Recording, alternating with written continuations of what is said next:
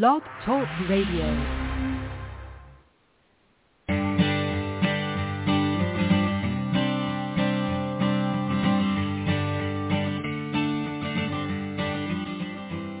Hi and welcome to The Art of Film Funding. I'm your co-host Claire Papan, along with Carol Dean, author of the best-selling book, The Art of Film Funding. Carol is also the founder and president of From the Heart Productions and the host of this show. Today we are joined by our guest host, filmmaker Heather Lenz, best known for directing and producing the Sundance documentary Kusama Infinity. Michael Soba is an experienced filmmaker who's been editing documentaries in New York City for over 17 years.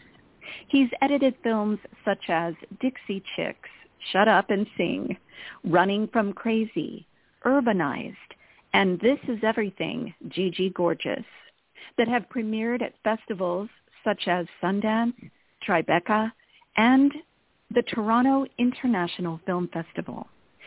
Keeper of Time is Michael's directorial debut, which was supported with a From the Heart Roy W. Dean Film Grant.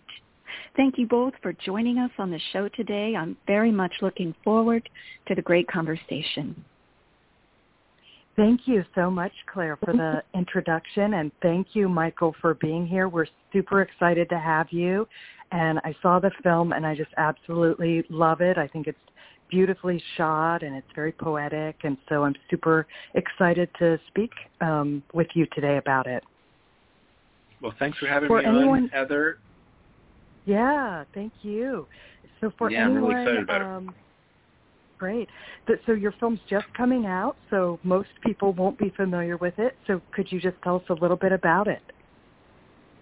Yeah, Keeper of Time is the first feature documentary about mechanical watchmaking, the history of horology, and the very concept of time. It features four of the world's most renowned independent watchmakers, Philippe Dufour, Roger Smith, François-Paul Journe, and Max Busser.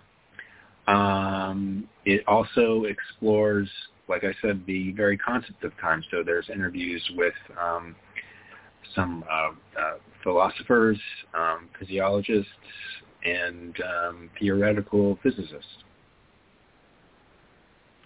Great. And for anyone who doesn't know, could you please explain what is horology? Horology is essentially the study of mechanical timekeepers. So there's a difference between a mechanical clock or watch and a battery-powered watch, known as a quartz watch, and horology is concentrates on mechanical timekeepers.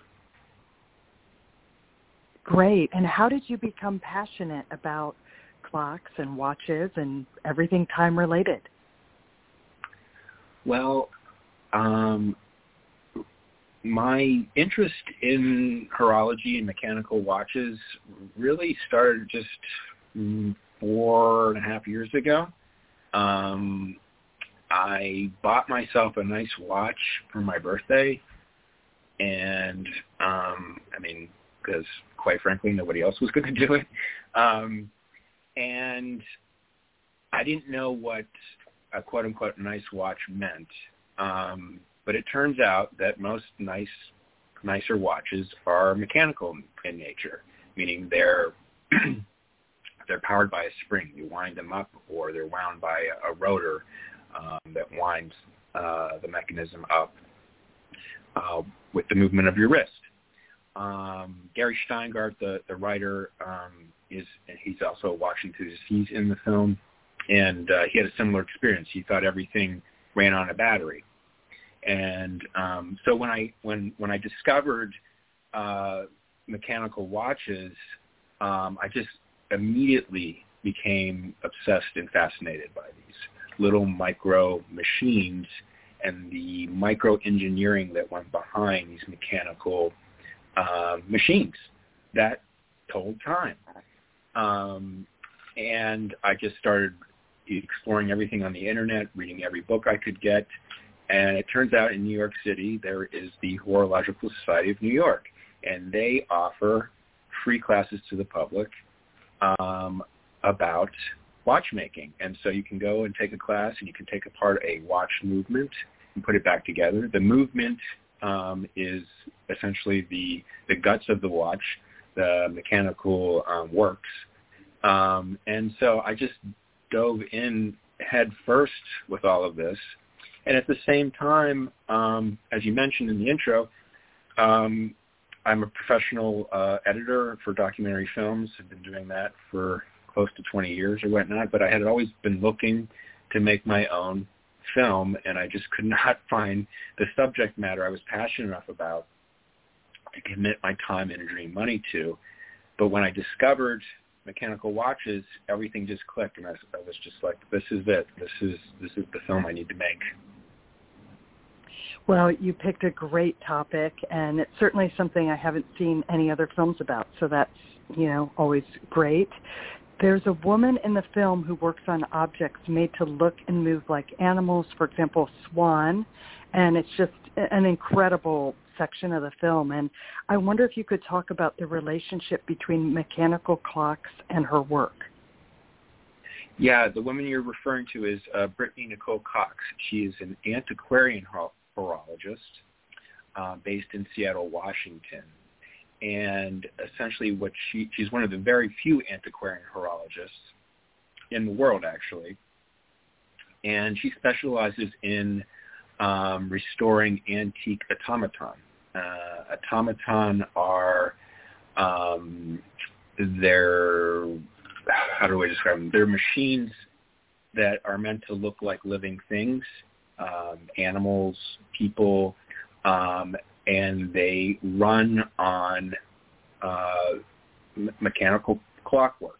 So you wind them up, and they run on the same sort of mechanisms that a clock or mechanical watch would run on. And they're just really fascinating machines. The one that's featured in the film that really inspired Brittany to do her work is the Silver Swan that was made, I believe, it was in the, I think, mid to late 1700s, and it is a reproduction of a swan made completely out of silver, and it's just fascinating. It's wound up, and essentially the neck is so fluid, it goes down and picks up a fish, or that's the illusion, and preens its neck, and then comes back up, and there's a whole set of bells that play a tune, and glass rods that turn to illustrate the water and reflects up onto the swan. I mean, these are just really wonderful pieces of machinery and art that, you know, when you think about them being made also, you know, like I said, in the mid-1700s, they're remarkable. And so she's really dedicated her life to restoring these objects. And as she puts it, you know, she's a steward for this sense of wonder and these magical objects. Yeah, she's wonderful. Yeah, well, I feel like just that one section of the film makes it worth it to watch the whole film. But the whole film is beautiful, and, you know, you just did a great job filming it to capture the magic you're talking about. It looks like you flew around the world to make the film, and I'm wondering if you could talk about some of the locations you visited and which were your favorite and why. Yeah, so... we did go all over the world. You know, the film started... you know, here in New York, I did some interviews on my own dime, and then I quickly realized, you know, I needed more money to go to Europe, and, you know, so did a Kickstarter, which was successful. We can talk about that a little more. But, yeah, we went to Seattle. I'm based here in New York. We went to Seattle to film Brittany We went to Los Angeles to film Two Clock Collectors. We went to Switzerland a number of times to film some of the watchmakers, Philippe Dufour, Max Busser, and François-Paul Journe. And we went to the UK. We were in England, where we filmed ancient standing stone circles that were used as astronomical instruments, you know, Stonehenge being the most famous.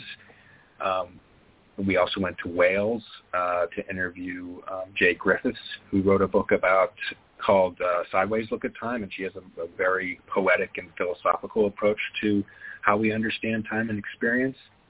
And also went to the Isle of Man, where watchmaker Roger Smith is based. So we really, we also went to Prague to film the astronomical clock there. It was a real adventure and journey, and just an amazing experience. Well, yeah, it really comes through in the film again, like all these incredible places you visited, and the footage you captured is amazing. If you could pick any clock from the movie to own, which one would you pick? Do you have one that's like an absolute favorite, or if it's too big to own, maybe which one's your favorite? Well, I think first of all, it would be a watch. I think it would be one of François-Paul Journe's watches, and in particular, I mean, they're all just beautiful objects. I quite frankly, it would be a privilege to own any one of them.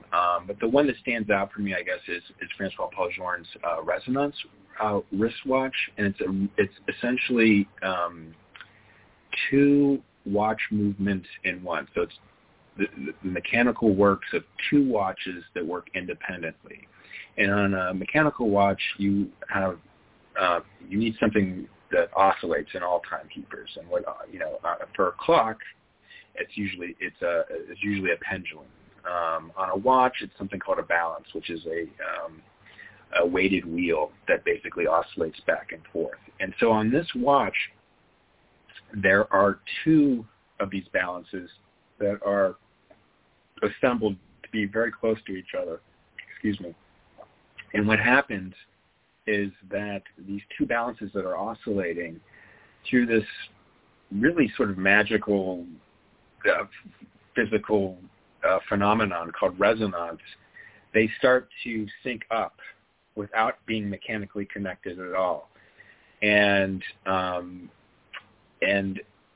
it's just remarkable that this has been produced in a wristwatch. And so what happens is that the two watches in sync up, and you get a more precise timekeeper. It's a really, really unique and special timepiece, and François-Paul Journe is just a horological innovator to have accomplished that in a wristwatch. It's a really special timepiece.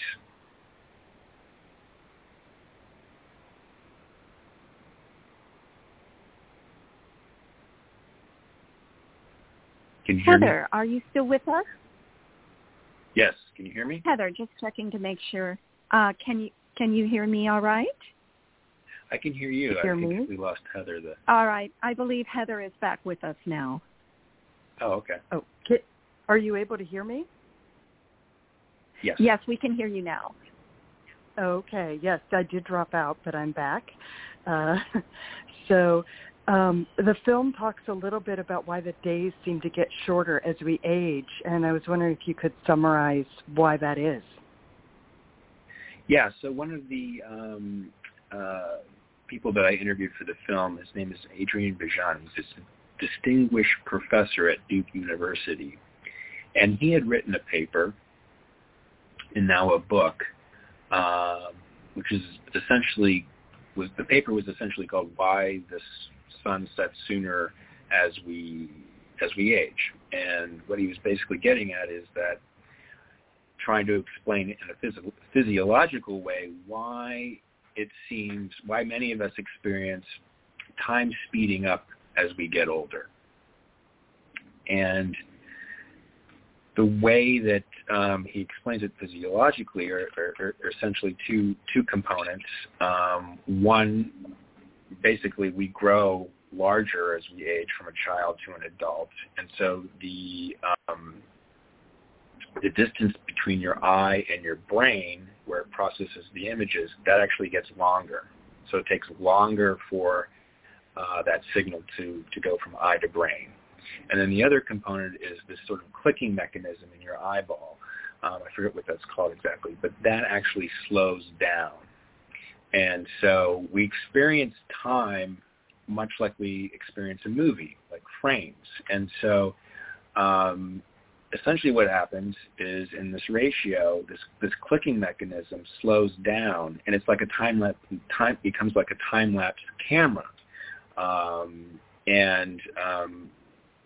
There's this ratio, and at the end of the day, we experience time much like a time-lapse camera, in which it seems to speed up the older we get.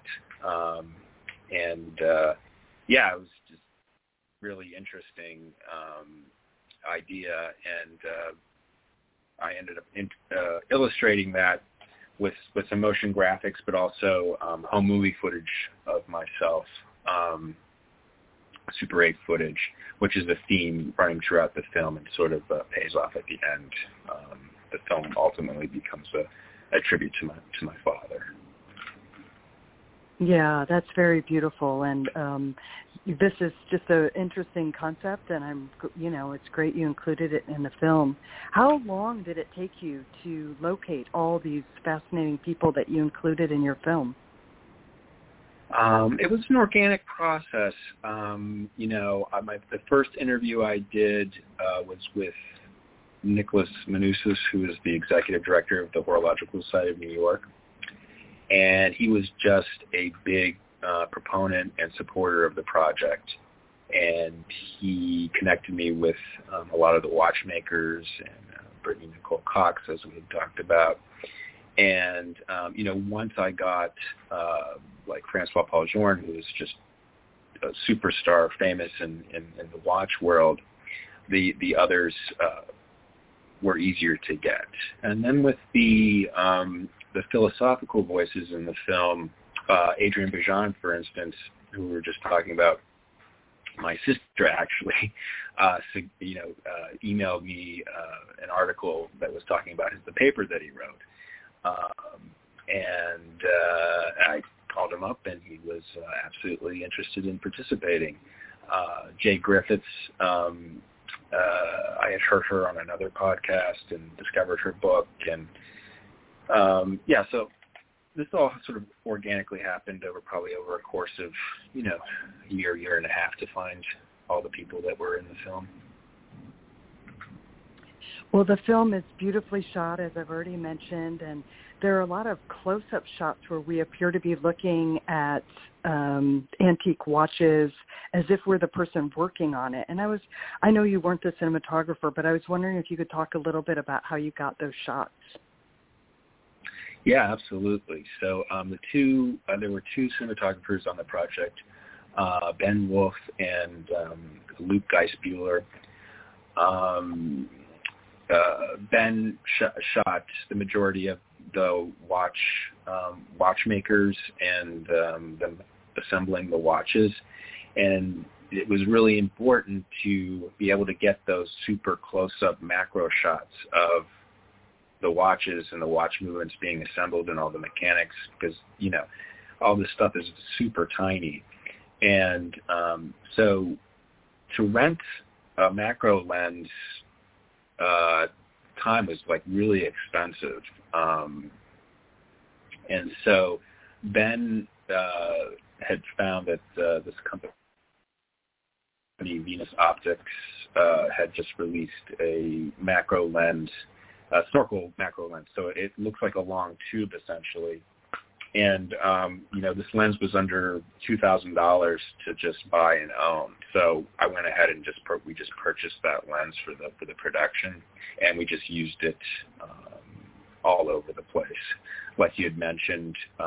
And then the camera that we used a lot for this footage we used a Blackmagic Cinema Camera 4K and attached this lens to it, and it just was a lightweight sort of compact kit that we could put right over the shoulder of one of the watchmakers while they were assembling the watch or working on the watch, and could just put that right there and get these amazing macro close-ups of all the work they were doing. And we also used the lens for these beauty shots of the completed finished watches. So we had we would have a light box and stick that snorkel lens in there, and we had the watches on a rotating platform essentially, and then we would just get these really, beautiful shots of the completed watches. And this lens was essential to getting all that amazing close-up footage. Well, I'm so happy I asked you because I definitely noticed it, and it's super interesting to hear how you were able to achieve that. Did you also do some drone photography? Yeah, both Ben and Luke had drones, and that was important to me too. I think a lot of times drone footage can be maybe overused, but it was important to me. Like you said, we traveled all over the world, and I really wanted to give the audience that sense of moving around the world, and so the drone is just such a useful tool to, in like one shot, say, here we are in Geneva, or here we are in the Valley de Joux in Switzerland, or here we are in Prague, and you can just get these really beautiful sweeping establishing shots of place and time. And, I also wanted that to sort of play off with the macro shots we were just discussing. I think that's a nice juxtaposition of like these really wide shots of place, and then cutting to just really close up macro shot of a working watch. And so yeah, the drones were an important tool in the making of this film as well. Yeah. Well, obviously you gathered all this beautiful footage, and I wonder what it was like to edit your own footage, and what are the pros and cons of directing versus editing, and is there one you prefer more than the other? Well, I really do enjoy the editing process. I like working with other directors. As we know, it's a very collaborative process. And so I do find editing really enjoyable. It really is where the story is crafted, and I enjoy writing the story in that way. As far as editing my own film that I produced and directed, I'd always thought that I would just get another editor to do it, because I think it's important to have that sort of perspective and objectivity to the process and the editing, but it was more of a practical decision, I would say, just because I couldn't afford an editor, and so I quickly realized I just edited myself. Plus, I think I'm a bit of a control freak in that department, and I know how I wanted it to feel, and the story I wanted to tell, and how I wanted the edits to work, and that sort of thing. However, I am, I do think you need other eyes on these things and during the editing process, and I'm lucky enough to be married to Shelby Siegel, who is an Emmy Award-winning ace editor, and she was there to provide feedback with all the scenes in the film and how it was coming together. So, I really do need that, at least me personally, because you quickly do lose your objectivity, and there's points where you're editing so long on things, and you're just like, I don't know, is this working, or do people get it? And so you need another pair of eyes at least to give you feedback there. And the other thing great about Shelby is that at least with this project, is she knew nothing about horology or watches or any of that. So she came from the perspective of a layperson in that department. And so that was very helpful because I really wanted this film, it explores the world of watchmaking and watches and clocks, but I didn't want the film just to be for people that were already interested in that subject matter. I really wanted the film to be for a universal audience who had no idea that this world existed, and let this film be an introduction for them into this like wonderful and sublime world of mechanical watchmaking. And so, showing to Shelby, she could quickly tell me, this is getting too technical, people are going to turn the channel, and so that was just really, really helpful and crucial. Well, you did an excellent job, and I also noticed the music is just wonderful, and I wonder if you could talk about your experience working with the composer. Yeah, the music is just wonderful. The composer, Max Avery Wittgenstein, was a friend of mine and Shelby's, and I had worked with him on a few other projects as an editor. And as soon as I knew I was making this film, I knew he would be composing the music. We started quite early, just talking about what the music would sound like. I really wanted a more contemporary sounding score to the film, because I did want the film to appeal to. I just wanted to have a more contemporary feel to it, and Max just I think hit a home run with the music. I mean, that's one of the big compliments I get about the film is just. Where can I get the soundtrack?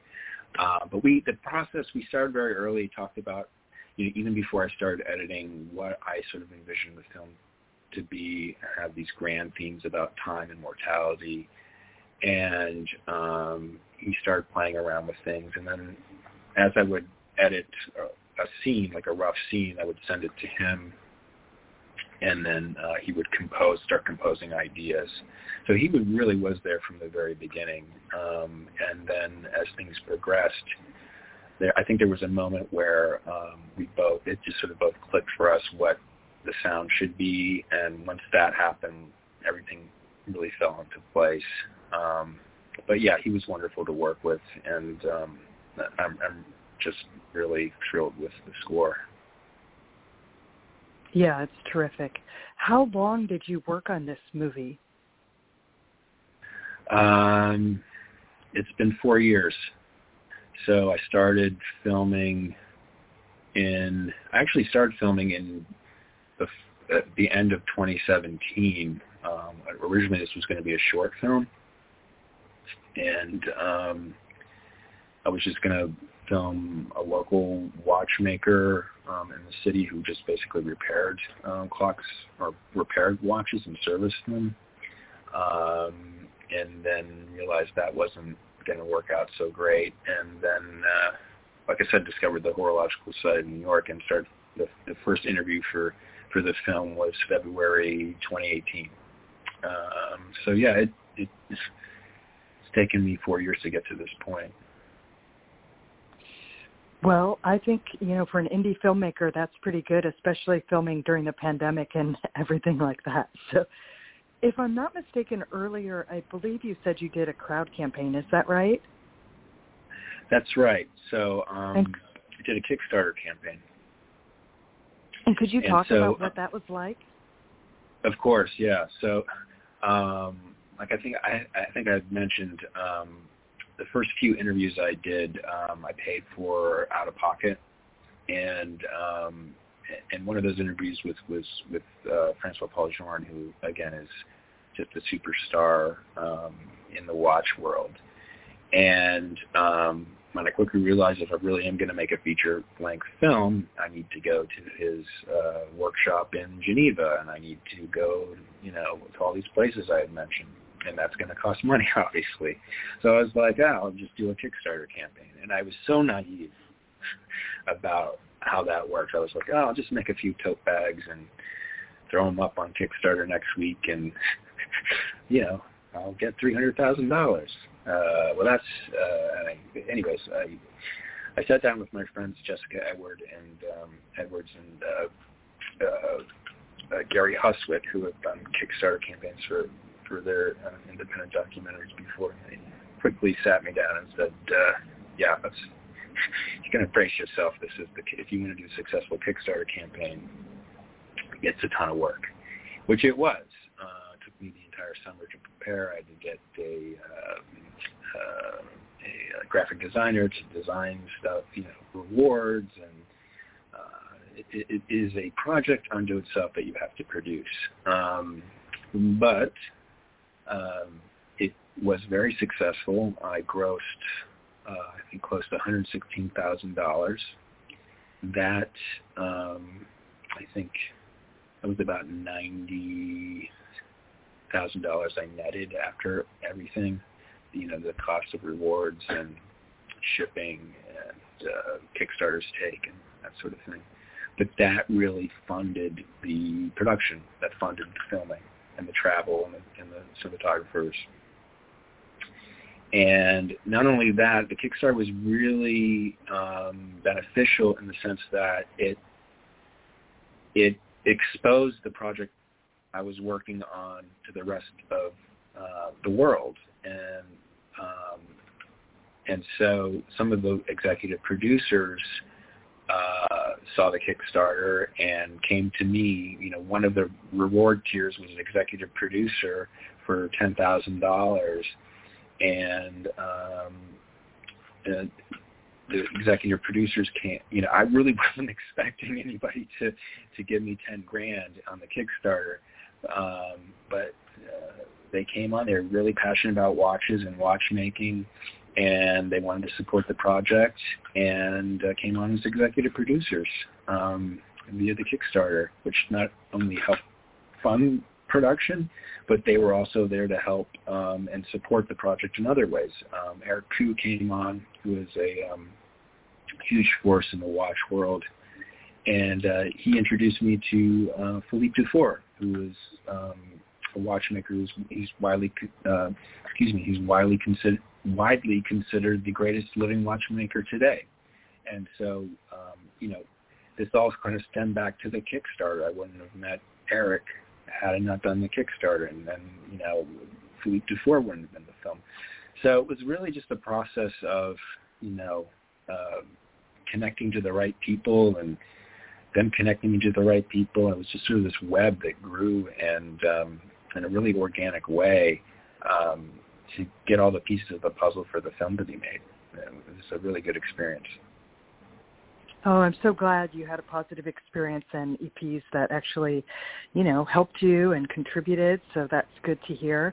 And I know you also applied for grants, and I wonder if you could talk a little bit about that experience.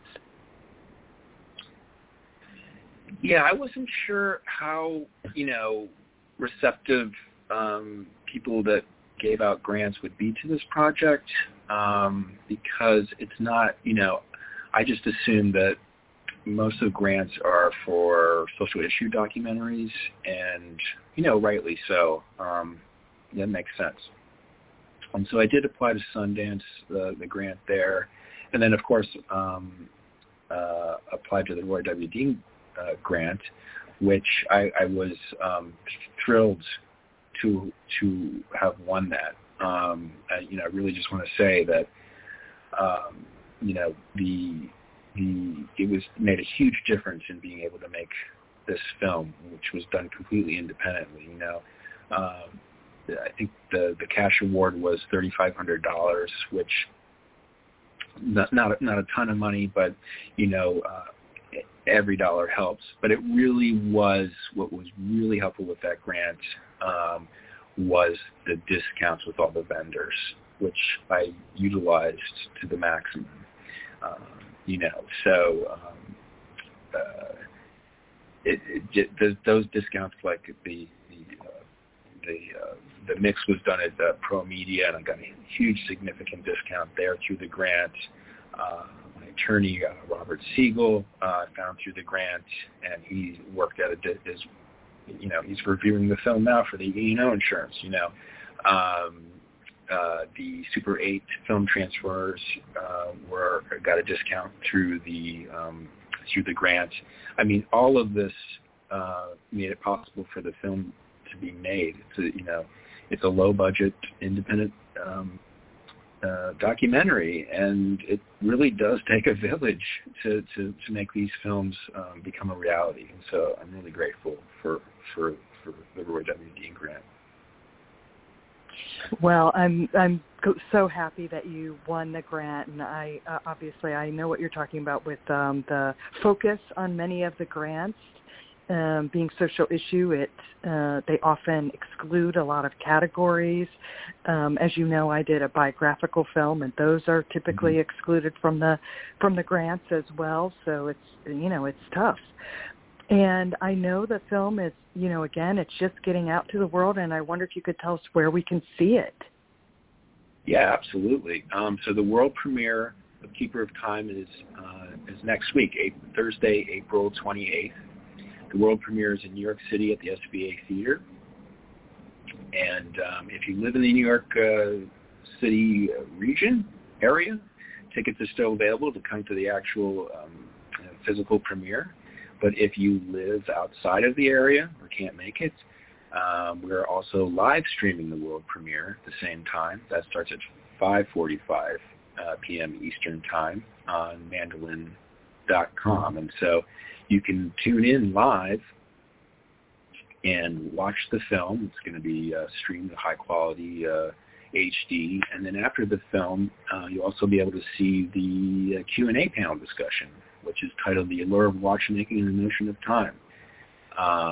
And that is includes a lot of the personalities that are in the film. Benjamin Clymer, who's the founder of Hodinkee, Michael Friedman, who's the head of complications at Audemars Piguet, and he's the history personality in the film. Gary Shteyngart, the writer.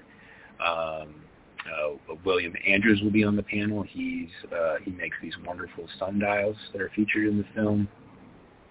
Brittany Nicole Cox, who we discussed, who the antiquarian horologist that restores the automaton, she'll be on the panel. So it'll be a really fun discussion. And again, you can tune in live stream for that. And then, you know, if the timing doesn't work for that, we're going to have 4 replays at different start times for the rest of the world the following day on the 29th.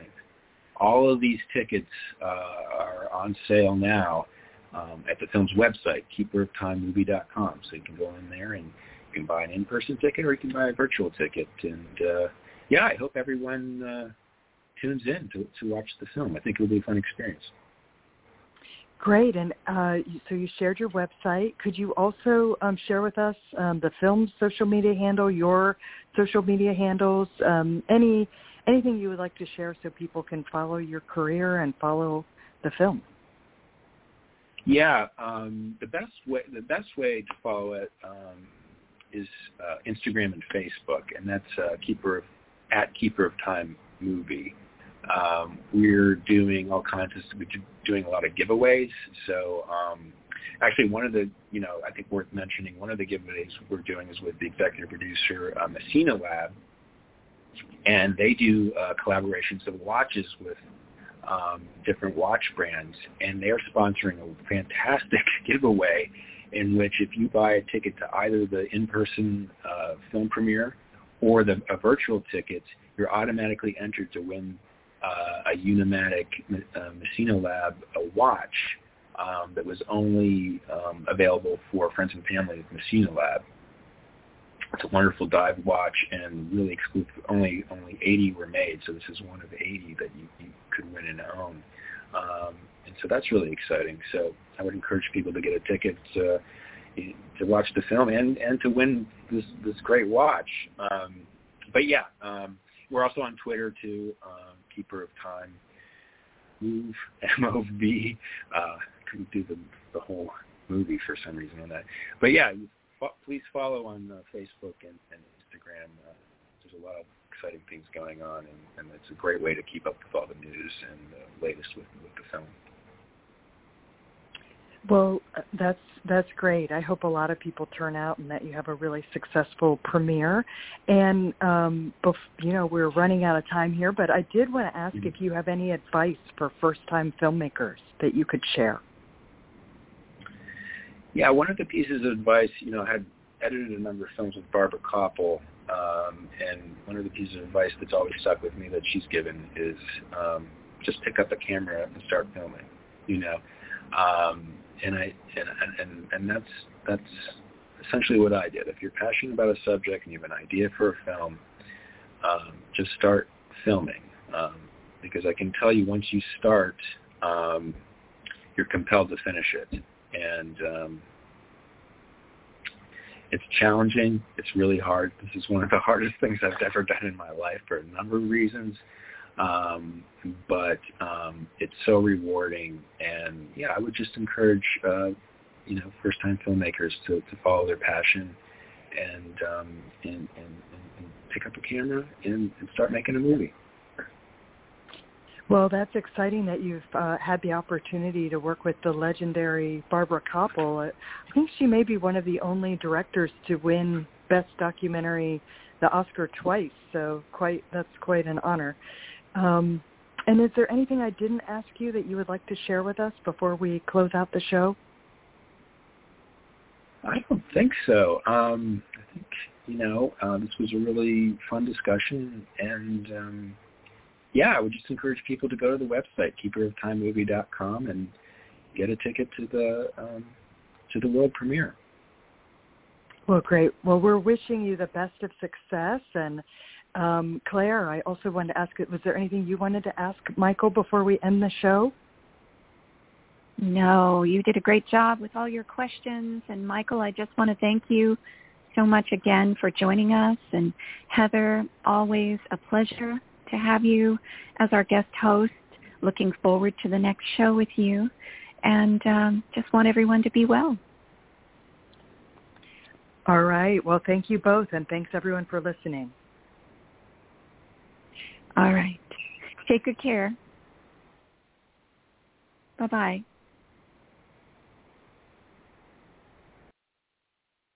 Now, in its second edition, Carol Dean's popular book, The Art of Film Funding, has 12 new chapters to cover all areas of film financing and how to avoid expensive pitfalls. Learn how to start with an idea and end with a trailer. How to make an ask for money. Create your story structure and your trailer. Legal advice, fair use, successful crowdfunding, how to ask for music rights, and what insurance you can't shoot without. Available on Amazon under Carol Dean and at fromtheheartproductions.com. I want to remind our listeners that David Raiklin is a brilliant and talented award-winning musician who scores films and can compose music for a trio or for a full orchestra. David is a very good friend to the independent filmmaker and comes highly recommended by From the Heart Productions.